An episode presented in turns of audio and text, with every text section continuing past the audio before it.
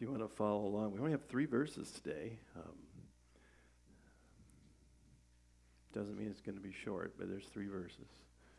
Verse 12, chapter or of chapter 7 is where we're going, uh, hitting a little bit of what uh, we talked about with the kids at first, and then getting into these narrow and wide paths and gates. So, um, so far in the Sermon on the Mount, uh, we're part 15 now. We've had Jesus contrasting two different things all the time. He contrasts two different types of righteousness self righteousness or righteousness that comes from Him.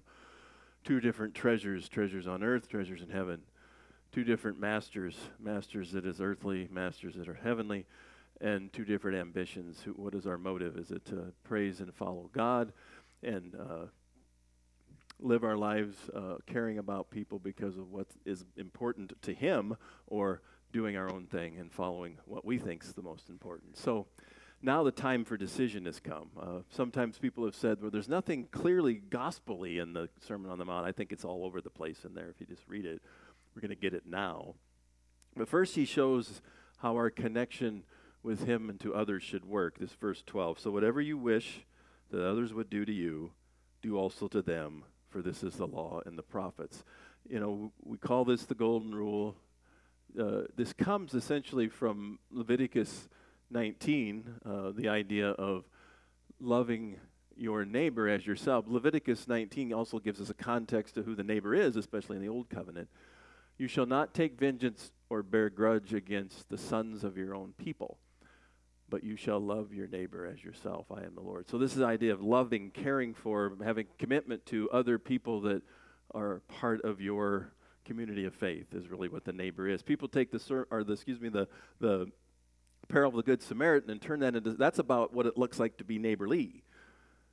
That's not really answering the question who is your neighbor. Uh, it's always the idea of who do you have a commitment to and that's in an emergency situation is pretty much everybody. That's just what the Sermon on the Mount is, or excuse me, the, the parable of the Good Samaritan is. So we get this in Matthew 22, summed up after loving God with all our heart, mind, and strength. So this is kind of summing. He does some summations for us.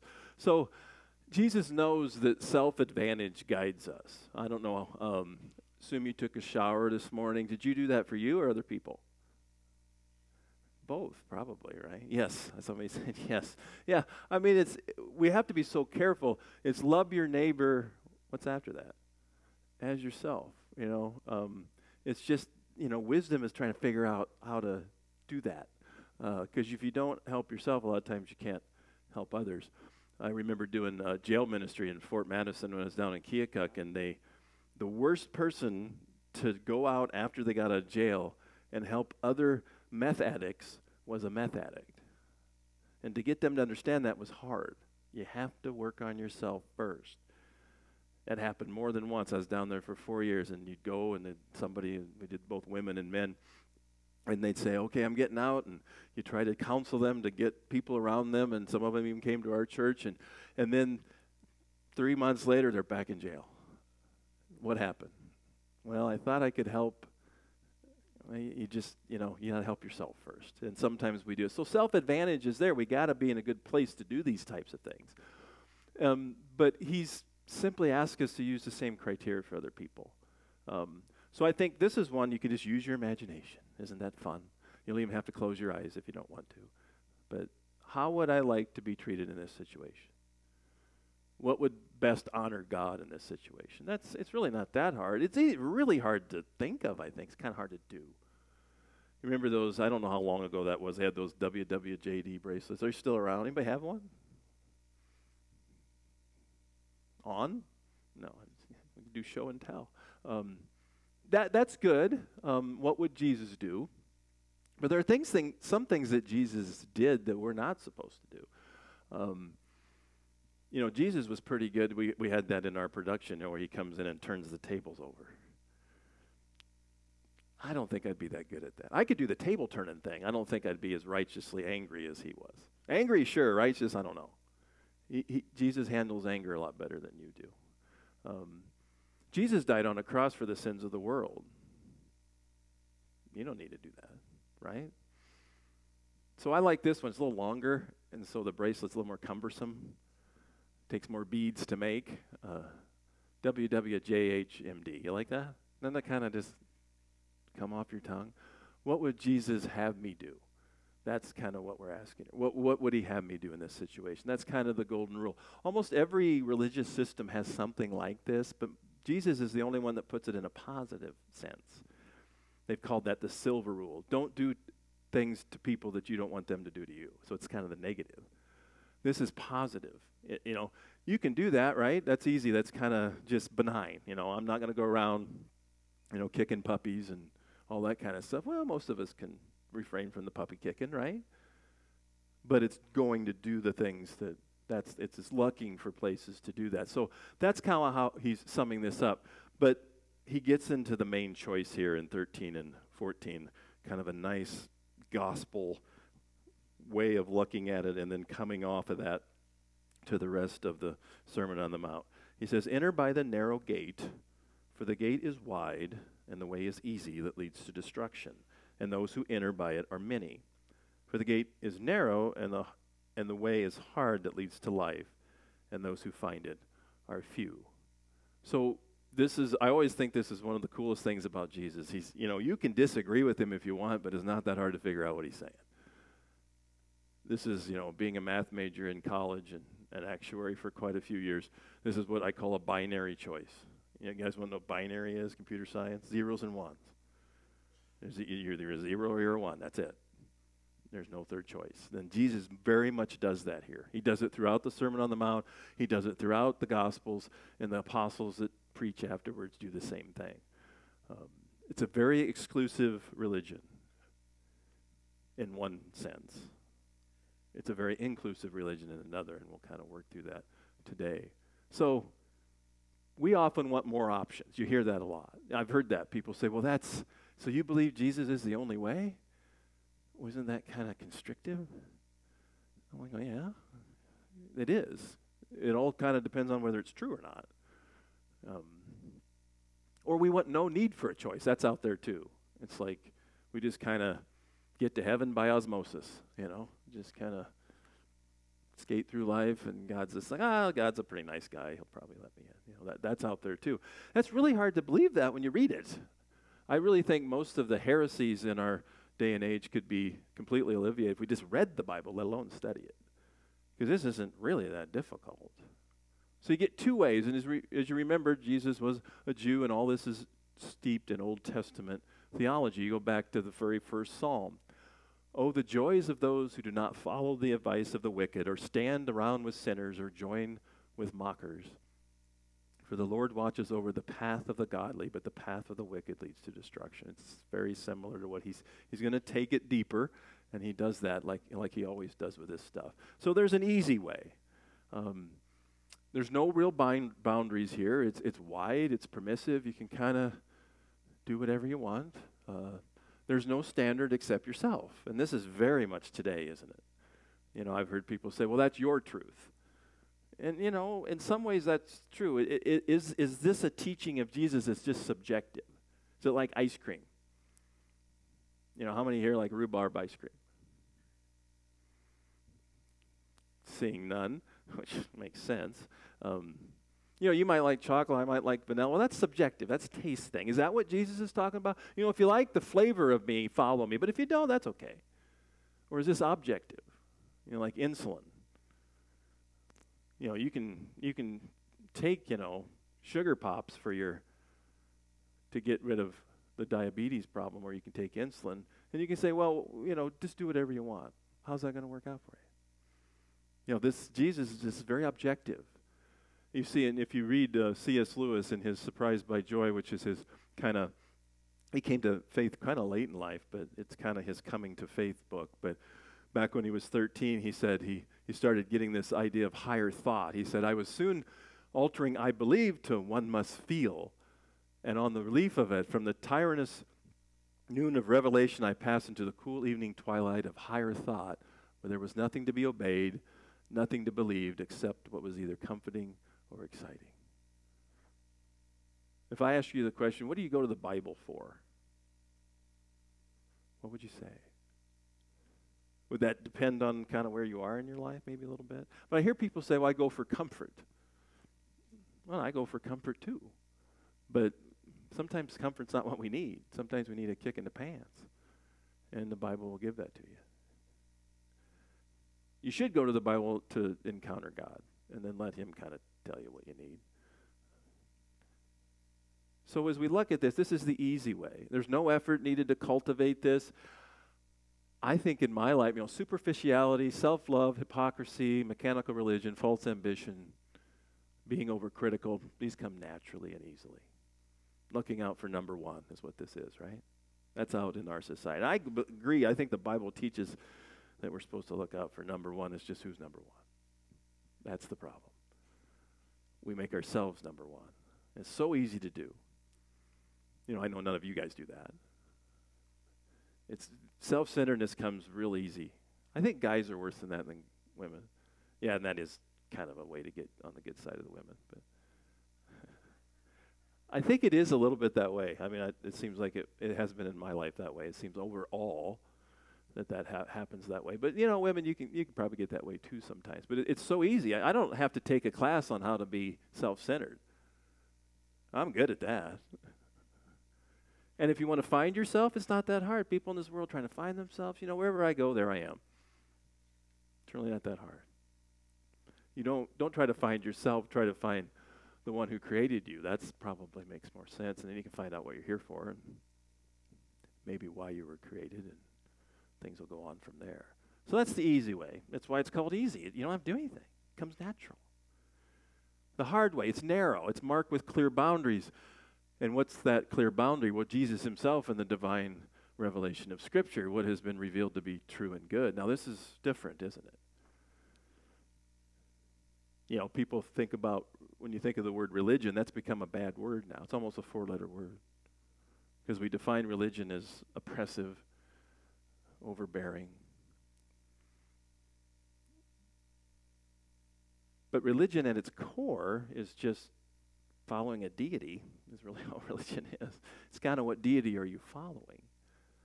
You know, the revealed truth imposes a limitation on what we're supposed to believe. Is it okay to believe whatever you want? It's kind of a trick question, isn't it? Depends on what you're doing it for, right? Are you trying to find truth or are you trying to make yourself feel good? You know what's really cool if you can get both of those in one scoop? that you find the truth and it also feels good. So we do have a limitation. You know, in our church and many churches in this town and other towns, it's what stands written. That's kind of the E free moniker. You want to believe this? Well, what stands what's written in the scriptures? And that's what we go with. And I'm not sure I always like it. We had that earlier. I'm not a big fan of love your enemy. I think that's kind of over the top a little bit. But it didn't, it didn't Jesus didn't say if you feel like it, love your enemy. Or if you if you're having a good day, do good to those who persecute you. It's it's a commandment, uh, just like most of these things are. So it imposes on what we believe, and then the revealed goodness, the morality is in here, imposes limitation on how we behave. You know, that's that's what's here, and that's what people don't like. Don't tell me what to do. That's uh, what people really, really like. And we want to be free, right? We're e free. It's nice to be free. We can do whatever we want, right? Can you do whatever you want? Kind of, can't you? So why don't we do everything we want? Kind of depends on what we want, isn't it? Who are we trying to serve? That's what this comes back. The behavior is going to come from what we believe and who's in us, and that's what Jesus is trying to get us to understand. So it can be hard, and I don't want the, you leave here and say, "Oh, this sounds fun." I can either have fun and worry about myself or do all this boring stuff. Is that what Jesus is saying? Well, Matthew 11's kind of in the background here. Uh, all things have been handed over to me by my Father, and no one knows the Son except the Father, and no one knows the Father except the Son, and anyone to whom the Son has choose to reveal himself. Come to me, all who labor and are heavy laden, and I will give you rest. Take my yoke upon you and learn from me, for I am gentle and lowly in heart, and you will find rest for your souls. That's the most important thing you can do in life is find rest for your souls. And Jesus says, I'm the one that can do that. Are there other people that can do it? Jesus says, no, not really. Maybe for a little while, but no. And then this is cool because we have this hard way. Uh, now he says that my yoke is easy and my burden is light. Well, why? I'm going to let this sit there. We can maybe talk about it in a Bible study. But do you think it was hard for Jesus to follow the Father's rules? It's an interesting question, isn't it? It's hard for us sometimes, but we're supposed to be in the yoke, right? The problem with bad religion is we give people rules and don't give them ways to follow them, the ability to follow them. This is how you do it. You're able to do it because you're in relationship with Jesus. That's what. So it's hard, but a lot of times anything worthwhile is hard. But is the is it worth it? That's the main thing. So now we've got two gates. We got the gate leading to the easy way is wide, so you can find it really easy. No limit to the luggage that you can take with you. Leaving nothing behind, not your sins, not your self righteousness or your pride, and just coming. You know, God loves you the way you are. You think that's true? God loves you the way you are? I think so. God does love you the way you are. But I think He loves you enough to think that the way you are probably isn't perfect and we can work on that, right? The gate leading to the hard way, it's narrow. One must look to find it. You know, if you seek, you will find. In order to enter, you must leave everything behind. That's hard. It's almost like you're going through, you know, going to the airport and got to take your shoes off. When I was young, we didn't have to take our shoes off. I don't know. It changed, hasn't it? You can't take anything with you. Matthew 16. For Jesus told his disciples, If anyone would come after me, let him deny himself, take up his cross, and follow me. For whoever would save his life would lose it, but whoever loses his life for my sake will find it. And this is, you may know this. If you haven't, get this one in your head. It's a very good scripture to remember. For what, what does it profit a person if he gains the whole world and forfeits his soul? Or what shall a man give in return for his soul? For the Son of Man is going to come with his angels in the glory of his Father, and then he will repay each person according to what he has done. If you want to read the end of Revelation 20, you can see how that works. The whole idea is getting your name in the book of life. That's the main thing you want to do. But think about that. What does it what difference does it make if you gain the whole world and lose your soul? Um, that's the whole idea is what Jesus came for. It's the whole idea that we're why we're here. And if you again to quote C.S. Lewis, if you if you live in this life and you get that feeling that this life doesn't have everything I need to satisfy my soul, it may be that you were made for another world. But don't be so heavenly minded that you're no earthly good either. We've got all these other things we can do and help people. So, how can we find this gate?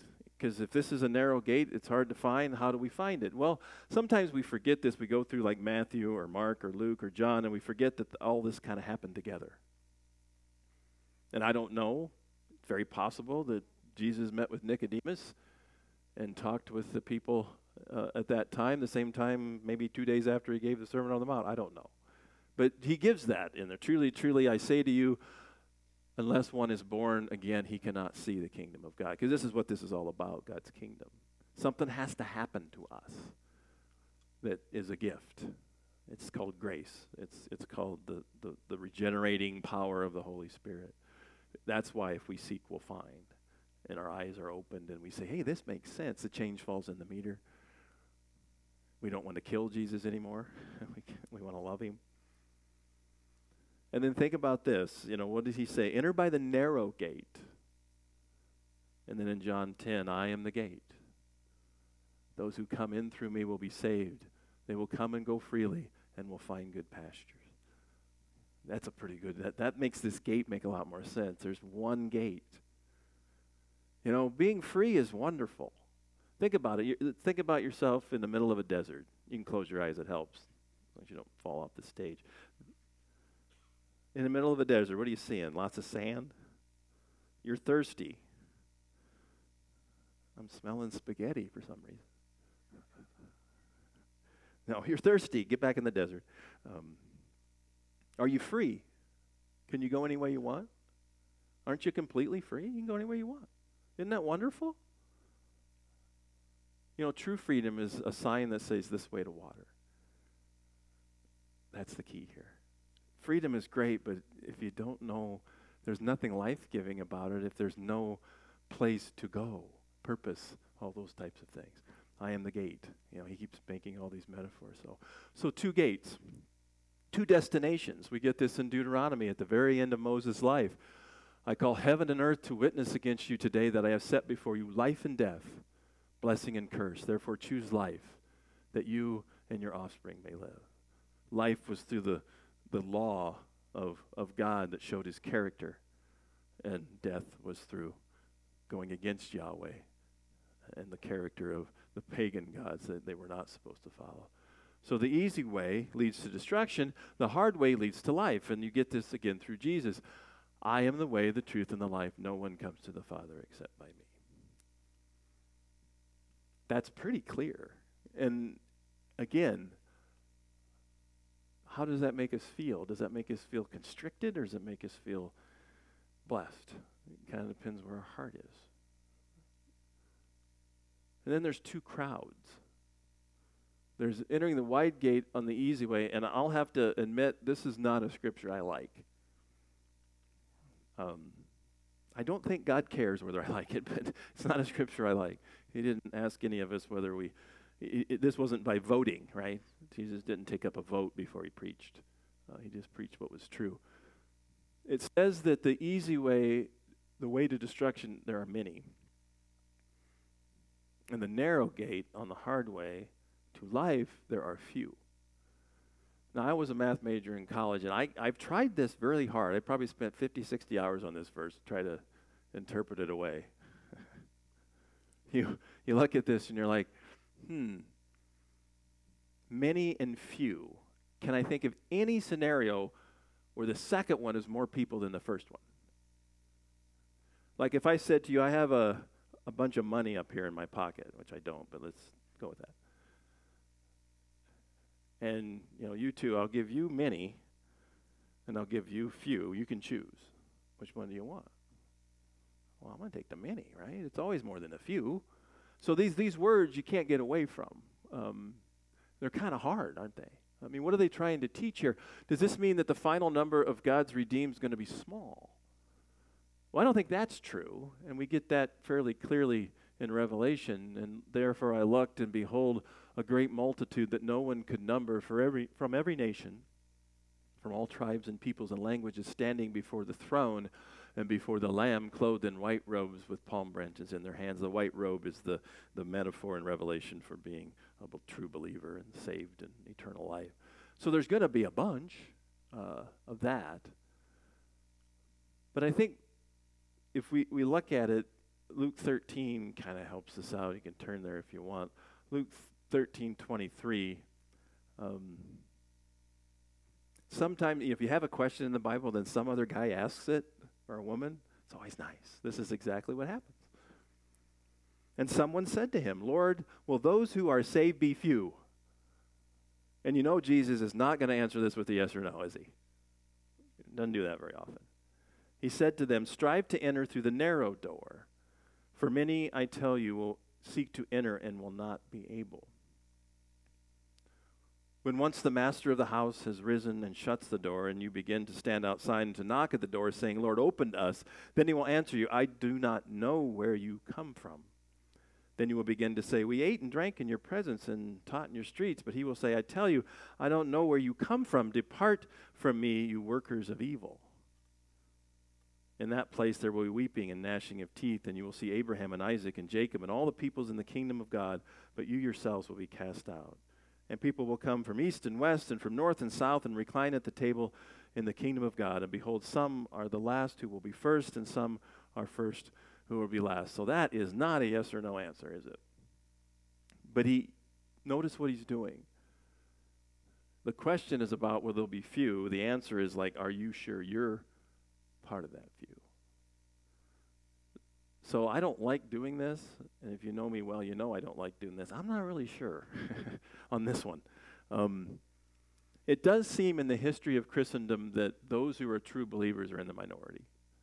Uh, but what's, what's, the, what's the answer here? It's the same thing. Hopefully, you're hearing that from me because you're hearing it from Jesus. Just make sure you're in the few. Maybe it's 4951. I don't know. Uh, I'll let God take care of that. How that all works. Because it's not just a coin flip, right? It's not, you have to know it's not, the gospel's not hard, folks. Enter by the narrow gate. He is the only way. If you want to be assured of salvation, just take Jesus by the hand and let him show you. I mean, that's kind of what this is all about. So when you look at this, according to Jesus, as we kind of sum this up, there's only two ways. There's a hard way and there's an easy way. There's no middle way. Notice he doesn't, there's no third choice. Enter by two gates, a narrow one and a wide one. There's no third gate. There's two groups there's the few and the many. There's no neutral group. And there's two destinations life and destruction. There's no third alternative. And whether I like that or not is kind of irrelevant. It's what is this what Jesus taught? That's really what it comes down to. As some of I look around here have been believers a lot of their lives. Some of you I don't know that well, but maybe you have been, maybe you're new, maybe you're seeking. But again, the gospel is the easiest hard thing you'll ever follow. It's not that hard to understand. We Aaron kind of mentioned one of those aspects. We use those three G's. You know, just remember those. They're so good. If you want to sum up the gospel and really quick, they're not hard to remember. It starts with guilt. It's realizing I've got a problem. It's realizing that I'm spiritually lost. And that does come, again, back to John 3, that does come from some sort of spiritual awakening. And how that works, I think we'll argue about that until we get there.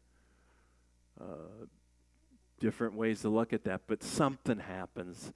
I look at it, seek. You know, that's what he tells us to do. How that all happens and the calculus of all that in the background, I don't know, but something happens to a soul where you look, do you know you're guilty? That is the best thing when you find out you're guilty. It's kind of like if you use a metaphor of, a, of an illness. If someone has cancer that's going to kill them without treatment, it's going to kill them whether they know it or not. Would it be loving or unloving to tell them that there's a treatment for this? Wouldn't that be loving?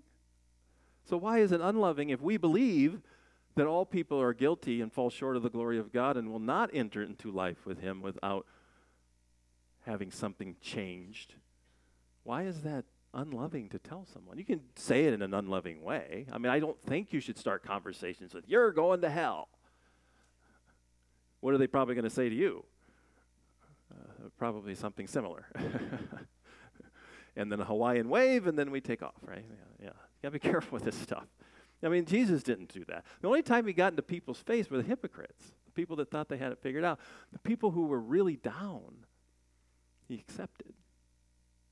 Remember way back in chapter 5, 14 sermons ago? Blessed are the poor in spirit. Remember what we talked about there? You realize that you're poor in spirit, that by your own devices you do not have the ability and you do not have the privilege of calling God Father or being in, in presence with Him. Blessed are the poor in spirit.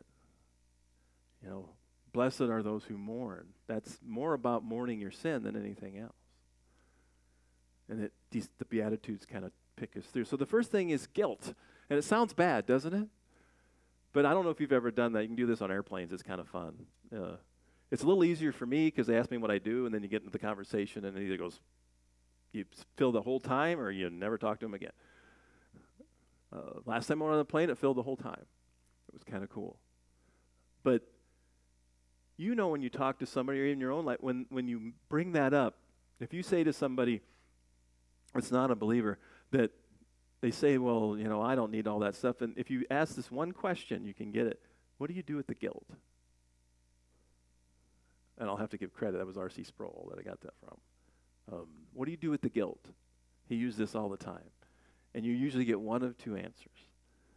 They'll look at you like you're an idiot, which I'm kind of getting used to. Or they'll say, How did you know? Because something's happening there. But Jesus doesn't leave us with the guilt, you know? I mean, the, you walked in here, we still have our cross up. I mean, the guilt is what shows us the status we are before a holy God. But grace is the next one. That's your next G. That's the main one. But you're not going to look for grace if you don't know you're guilty. And you can't guilt somebody into believing this. It's something in with the Spirit changing their heart. We give the information, it's up to God to change them. So, guilt and grace, and that's what he's taught. Enter by the narrow gate. Realize that you need him. It's hard, but this is, it's again, it's the easiest thing to understand. And those of you who are believers know that. Yeah, it's hard. It's hard whether you believe or not. And sometimes maybe it's constrictive for people, but boy, the benefits are out of this world. The grace. Are you accepting the pardon? Is your heart changed? And then back to verse 12 and others, then you live a life of gratitude. Guilt, grace, gratitude. Just don't get those mixed up.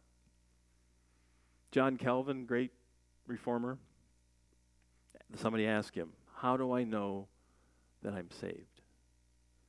And I love his answer, and you take it for what it's worth do you feel guilty when you sin? Because the Spirit convicts us of our guilt. Uh, what are you supposed to do when you sin? You know, you confess. You, you say, Lord, I shouldn't have done that. You go try to, rec- try to reconcile either with God or the people or both. That's the Spirit saying, you know, we can do better than that. You were saved by grace, act like it. You know, into the yoke again. So think about that. That's and that's always taught as far as where is the grace come from. It's always the same place. You know, no, they never taught that you can get it from other places. If you go back into John 10, you get teachings where they try to get around the gate in different ways, the thieves and the robbers. It's like you can't, you got to go through him. You got to get through Jesus. I think we did that in Easter last year. Uh, you know, you want to put all your eggs in the Jesus basket. You know, if Jesus is wrong, I'm really in trouble. and so are most of you. I don't think he's wrong. I think I know that from the word, but I think, isn't there something else? There, there's that subjective witness of the Holy Spirit. It's kind of hard to explain, isn't it? It sounds kind of cocky sometimes, doesn't it? As if I, you know, we float around the world or something because we've got this. I don't know how it works, but if somebody asks me how I believe, some of us, because well, I just know. Sometimes that's all you need. I just know. But you also have the evidence of the scripture. It kind of lines up. Who was the author of all this, do we believe? Well, if the Holy Spirit wrote it through the pens of men, should kind of line up with the same Holy Spirit that's convicting you in your own heart. So I think that's good to think about. And they always preach this. And there's salvation in no one else. This is Peter in the temple after Pentecost. For there is no other name under heaven given among men by which we must be saved. Again, over and over again. And again, if, if it makes you feel cocky, you're not reading this right. You know, we're saved by grace. And we don't want to get that gratitude up above the obedient part. That's where we get in trouble, where we think it's the gratitude, it's the following of the rules that makes us saved. No, gratitude's at the end. Gratitude is a response to the grace. It doesn't isn't the cause of the grace, right? Guilt is the cause of the grace. Got that? Guilt, grace, gratitude. If I was Baptist, I'd have you say that out loud, but I'm not. So just think that. Guilt, it's such a good way of doing it. And to kind of sum up here, again, I don't know if any of you read or saw the, they, they mo- most of the movies have been made too. Chronicles of Narnia, they read those. They've been around a while. C.S. Lewis again. Um, there's I can't even remember which uh, it might be the silver chair, but I can't remember which one this is. But there's the the girl comes and Aslan the lion is standing there, and he's a big, imposing lion, and she's very thirsty. She's kind of in the middle of a desert, and she sees the stream, and she knows she needs water, but this huge honking lion's in the way. And she doesn't really know. Aslan is kind of the Christ character in these. And she kind of gets close, and the lion says, Come, child, and drink. You know, kind of a really cool way of saying it. And she said, and I love this the way they do it in Engl- in the British English. I daren't come and drink. I never used daren't, but it's kind of cool. I daren't come and drink. And she says, Why, child? Why don't you come and drink? And, and she doesn't say, but she's scared. you know, it looks like kind of a hard way to get to the get to the stream. And she says, You know, I think I will go look for another stream. And Aslan says, There is no other stream. That's kind of what this is summing up. There is no other stream. And you can read the rest of that, but you can probably figure out what happens when she goes up to the line. He's He's not scary. He's not safe in the way we want him to be safe. But he gives you exactly what you need, and that's what this is all about. Yeah, the way may be hard, the gate may be narrow, but the destination is everything we're looking for. So again, back to what I the test is multiple choice. It's the most important test you'll ever take. Yes, Jesus or no Jesus. He doesn't give a third option. He never intended to. Let us pray.